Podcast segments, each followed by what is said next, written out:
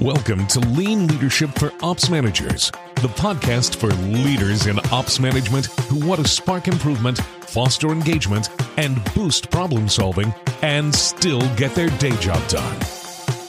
Here's your host, leadership trainer, lean enthusiast, and spy thriller junkie, Jamie V. Parker. Why didn't she do it? Why did she make the adjustment? I just don't get it. That's what a plant manager at one of my client organizations asked me a few months back. And that's what we're unpacking the next two episodes. As we're developing ops leaders, how do we help them improve their execution, their follow through to new or changing routines or behaviors? And also, how do we help them improve their thinking and their capabilities and their skills, capabilities in doing those routines? So ops executives, this is for you uh, in two ways, both as you're developing your senior and mid-level ops managers directly. Some of this will apply to that direct development and also how you're helping them to better develop their supervisors and leads and managers that report to them. So you can kind of think about it as that dual toned piece. Now remember, business is personal. Leadership is a relationship and leading people and developing people is situational. So this isn't some sort of blanket rule. This isn't like, okay, now go do this with everybody in every interaction. This is really focused on specific types of scenarios that we'll talk through today. Um, but the reason we're talking about it, the reason I'm talking about this specific topic is because I'm hearing it a lot. I'm so frustrated. I just don't get it. Why can't he just do this? We're having the same conversations over and over. All right. Well, for now, let's go back to the plant manager that we started with.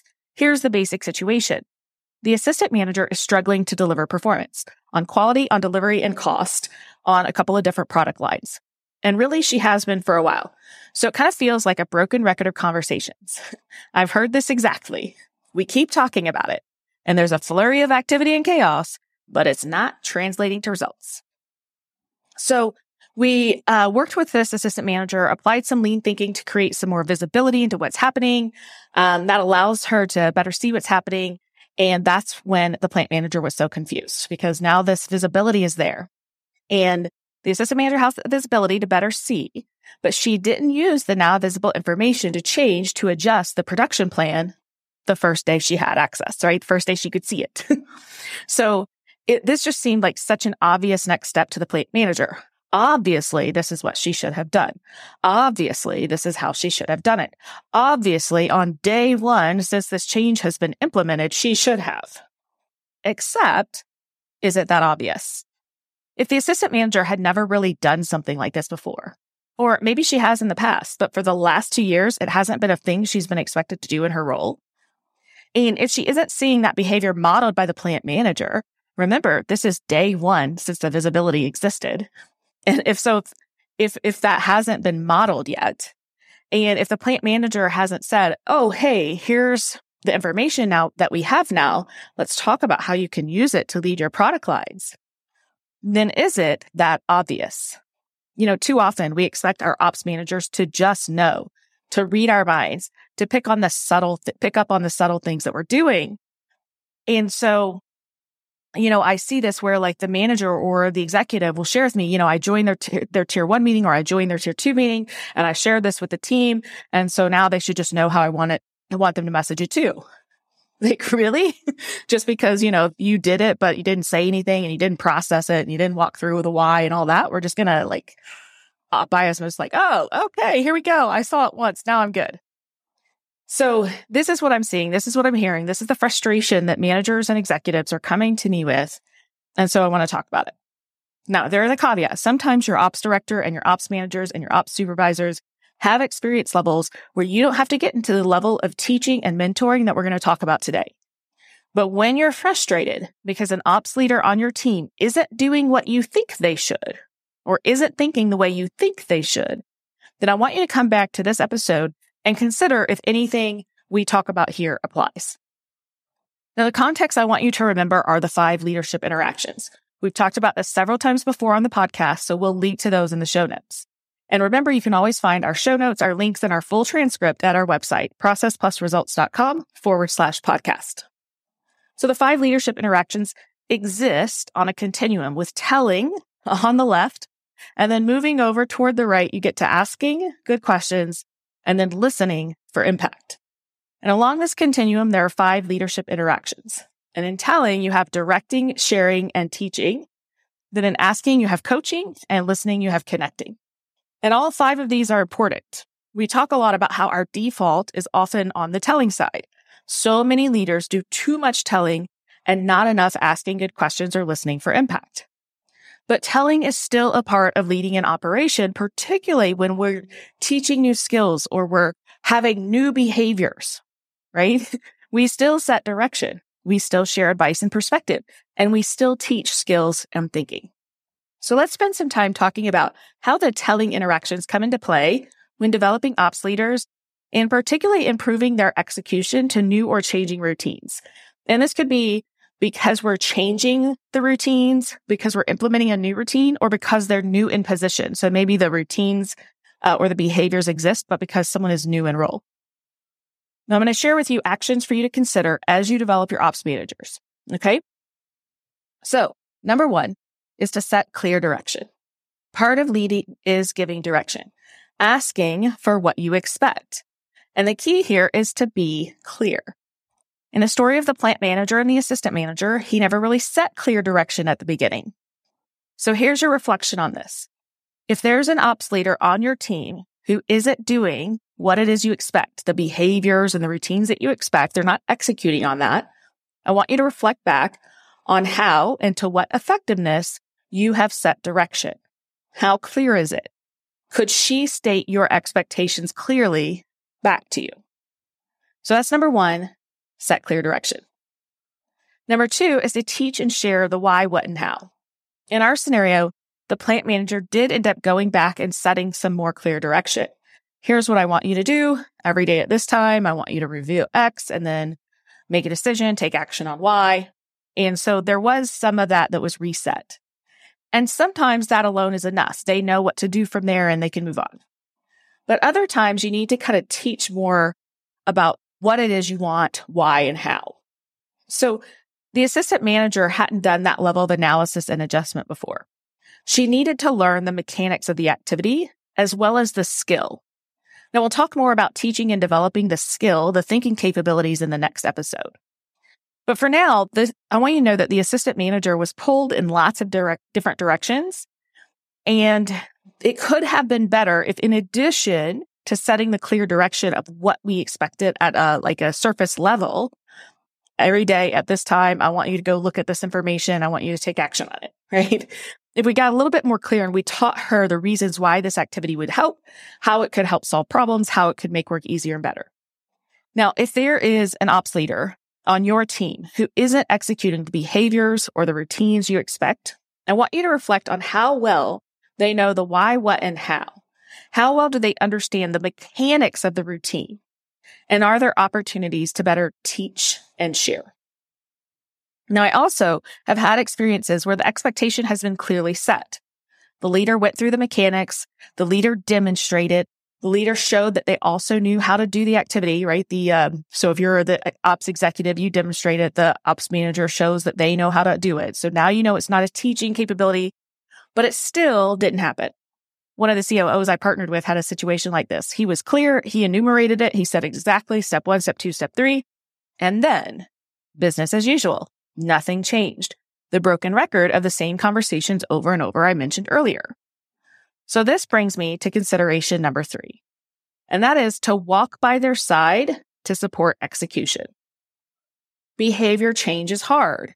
It's not easy to break old habits and build new ones, to fall into new routines, or to step into a role where there's a bunch of new behaviors and routines and to get them all down. So you can support your ops leaders by walking alongside them as they execute to new routines. Recently, I was doing some fractional work with a client. And so this was a little different than my normal work, which is more advisory, teaching, mentoring, and coaching. This was really like, get your hands dirty. let's get in. Let's do it. So more of a fractional work engagement. And so together we kind of built out some new planning and monitoring routines for a couple of supervisors and department managers on both A shift and B shift. And the startup routine consisted of a pre-shift planning and then, of course, adjusting at the start of the shift because you have some unplanned absences or whatever else is happening, some factors going in there. So some pre-shift planning and adjusting, messaging in tier one, and then updating kind of an hour by hour type of visual control with some targets. Then there were check and adjust routines at first break, lunch, and second break, and then a quick reflection routine at the end of the shift.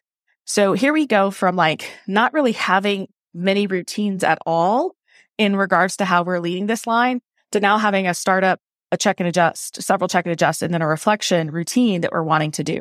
So we taught the routine activities, right? Standing up here, let's go through an example. Let's go through it together. Here's all the thinking. And I'll, again, I'll tell you about the thinking next week, but we taught that we had the, the expectation shared. But then here's what I did. I showed up for the startup routines at the start of A shift and at the start of B shift.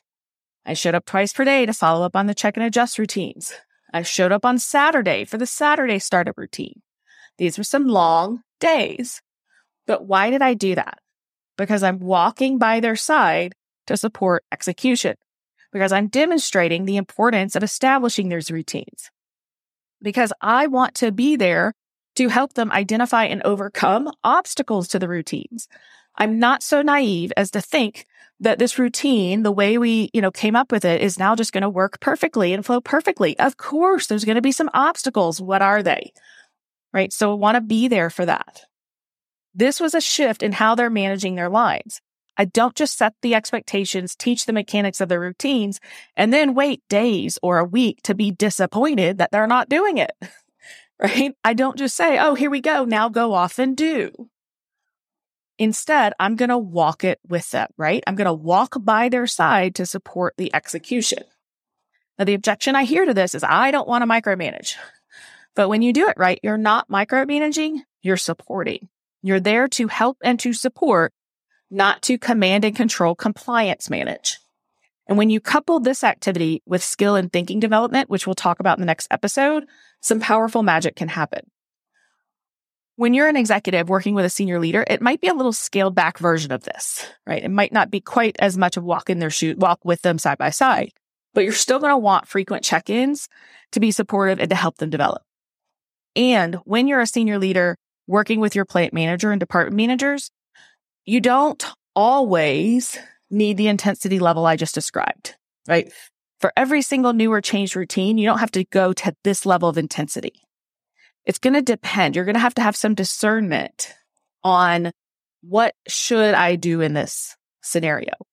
In the case that I'm sharing with you, this was a really big deviation from what had been happening. This was a big change. I needed to be there to support. Here's your reflection though. If you're frustrated with the execution level of an ops leader, this is one area I want you to consider. How well have you walked by their side and supported the routine, the behaviors that you want? And that brings us to consideration number four scale back to create space for the leader. And the example I've shared where I went hot and heavy to support a new planning and line management routine, like it's not that intense forever. When you decide that you need to jump in to walk by their side to support, then I want you to also be super intentional about giving feedback, giving recognition, and scaling back to create the space for the leader to own it. When you do that, the execution might take a hit. You start scaling back and the execution takes a hit.